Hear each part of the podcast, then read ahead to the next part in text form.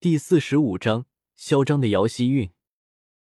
嗯，姚锦兰用帕子在自己的眼角抹抹，同时趁没有人注意的时候用力的一按，眼角渗出一些委屈的泪花。随着老妇人的动作，在她身边坐下。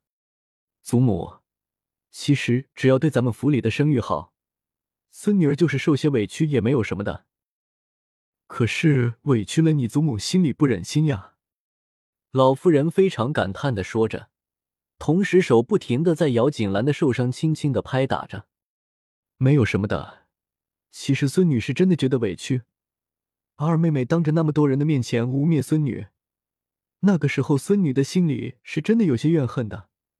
可是现在有了祖母理解孙女，也就好过多了。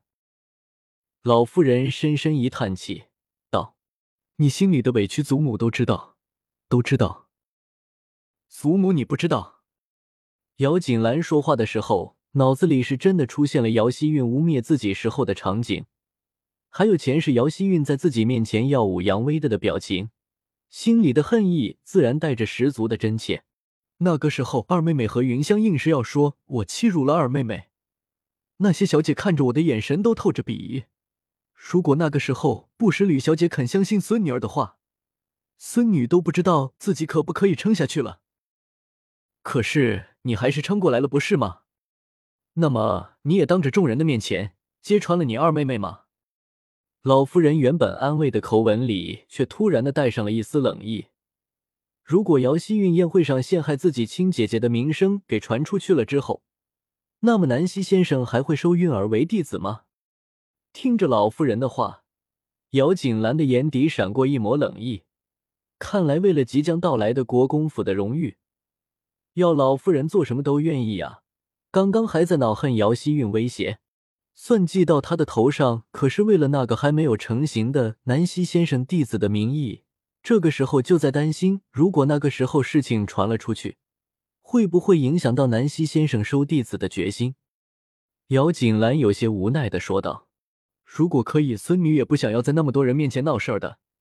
可是云儿妹妹和云香那么诬陷孙女的时候，本来就当着众位小姐的面。”那些小姐对这个事情怎么会不知道呢？姚锦兰的话非常的明显，如果不是姚希韵要在那么多人面前陷害她的话，那么自然不会给那么多小姐知道了。她自己的算计，最后却将自己的名声给毁了，难道最后还要怪罪到她头上吗？会不会太不知所谓了？是吗？听着姚锦兰的话，老夫人的语气倒时松了松。也是怎么就忘记了开始算计人的就是姚希韵，是他自己想要在众人面前毁了姚锦兰，最后却没有想到结局而已。不过有一事儿，孙女儿倒是非常的好奇。姚锦兰故作疑惑的说着，眼睛里的满满的都是不解。哦，老夫人的手一顿，微笑着说道：“什么事情呀？”老夫人以为姚锦兰还有什么事情没有告诉自己。于是眼神狐疑的问道：“孙女儿倒是好奇，妹妹到底是有着什么样的好运，可以别南希先生看中收在门下呀？”姚锦兰的语气里有些怅然若失，好似是在羡慕姚希韵有这样的机遇一般。不过对于这个老妇人，倒是觉得可以理解，毕竟有了这么一层身份，可是身价倍涨。老妇人安慰似的轻轻拍打着姚锦兰的手。也感觉有些遗憾，比起姚希韵老夫人，最近倒是更是看好姚锦兰，处事聪明理智了很多，对她这个老夫人也非常的尊敬依赖，反而是一直都被她疼爱的姚希韵，反倒是感觉有些张扬跋扈，恃宠而骄。被老夫人安慰着，姚锦兰不好意思的咬着下唇，有些羞涩的说着：“其实孙女儿倒不是嫉妒妹妹。”只是有些疑惑罢了。外公之前就答应过我，可以让景驹拜在南溪先生门下的。不过没有想到外公的消息没有传来，反而是二妹妹要拜在南溪先生名下了。哦，老夫人有些疑惑的看着姚锦兰，眼神里流光闪过，若有所思的问着：“你是说你陆老将军说过，要让景驹拜在南溪先生名下？”嗯。姚锦兰点点头。之前我不是过府探望了一下外婆吗？那个时候外公就提到过这个事情。老夫人皱着眉头，突然觉得这个事情怎么不太对劲儿呀？按理说，南希先生恐怕连姚希韵是谁都不知道，怎么会突然就想要收到门下了呢？反而是陆老将军说过要让景剧被拜在南希先生门下的，方倒是没有了消息。会不会？好了，祖母，我们不想这个事情了。既然已经定下了是二妹妹，那么我们就祝福她好了。至于弟弟嘛，我会努力再给他找一个好一点的老师的。老夫人摇摇头，南希先生是天启尽之的大儒，其他的根本就不能相提并论了。告别了老夫人。姚锦兰非常踏实的回去洗洗睡了。今天她可是忙够了，可是却不知另一边，因为她有些地方还非常的热闹。你觉得不觉得？怎么感觉这个姚小姐好似有些怪怪的？好似和一般的女子不一样。林寒宁双手托腮，按在桌子上，皱着眉头，一脸思索的说道。那边，林觉一回头对上妹妹古怪思索的神色，声音低沉，意味莫长。能有什么不一样？当然有不一样了！林寒宁一下子就站了起来，走到林觉意的面前，声音大大的提高道：“哥，你不觉得比起一般在看向你时候眼里会流露出痴迷、爱恋眼神的贵女们来说，姚小姐看你的眼神太过平淡了？”好似是一个从来都没有听说过，也没有见过的陌生人一般。我们本来就是陌生人。林觉意的声音平板无波，但是不自觉的眉头却紧紧的皱着。那个女人看的眼神不仅仅是陌生，更多的是逃避，好似和他在一起产生一些联系，对他来说不是好事儿，反而是麻烦一般。别人在看林觉意的时候，眼神里有过害怕。有过痴迷，有过爱恋，有过敬佩，有过臣服，唯一没有想到，有人在看到自己的时候，居然会有嫌弃。这样的感觉对于林觉意来说非常的陌生。可是，你不是对他不太一样吗？林寒宁看着似在思考一般的哥哥，还是坚持把话给说完。可是，你终究是要娶妻的呀，娘都说过好几次了。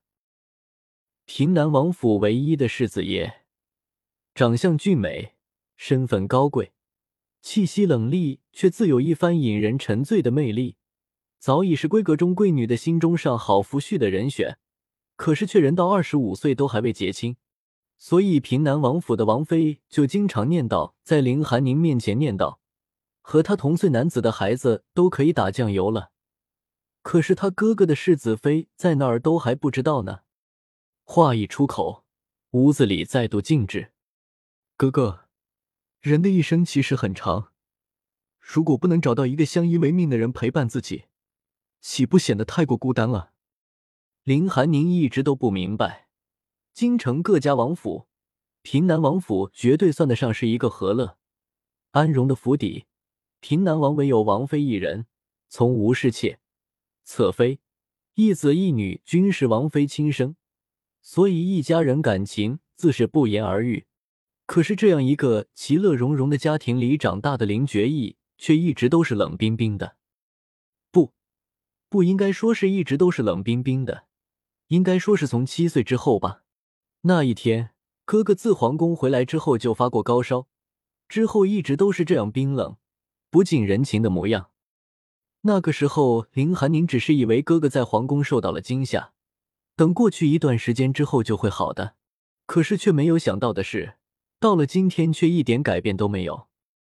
从感觉到哥哥的变化之后，林寒宁一直都在想办法改变哥哥，可是却从来都没有成功过。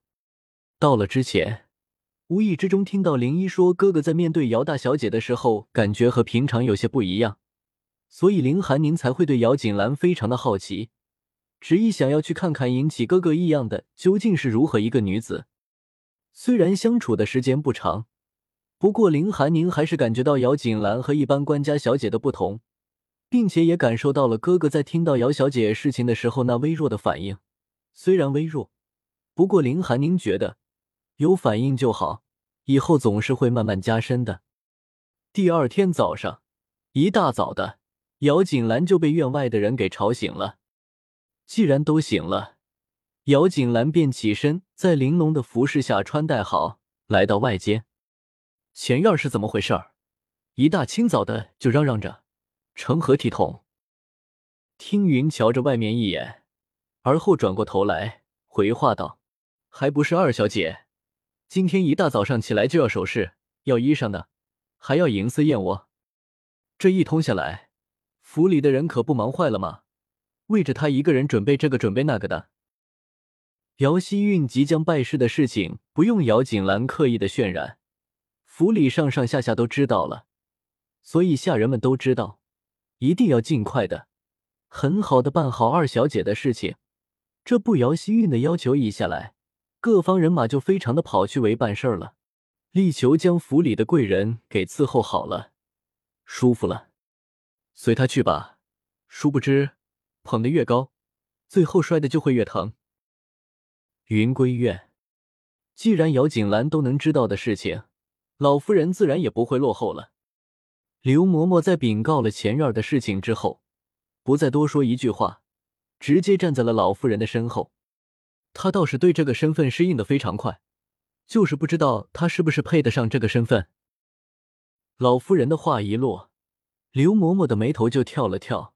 昨天晚上，刘嬷嬷因为有事儿出去了，所以只是知道老夫人和大小姐谈了一会儿，不过具体内容倒是丝毫不知。不过只是知道的。原本受到拜师事情的影响，对二小姐态度好了一些的老夫人，却在大小姐走了之后，让他再去查探今天吕府宴客南希先生言明要收徒时候的情景。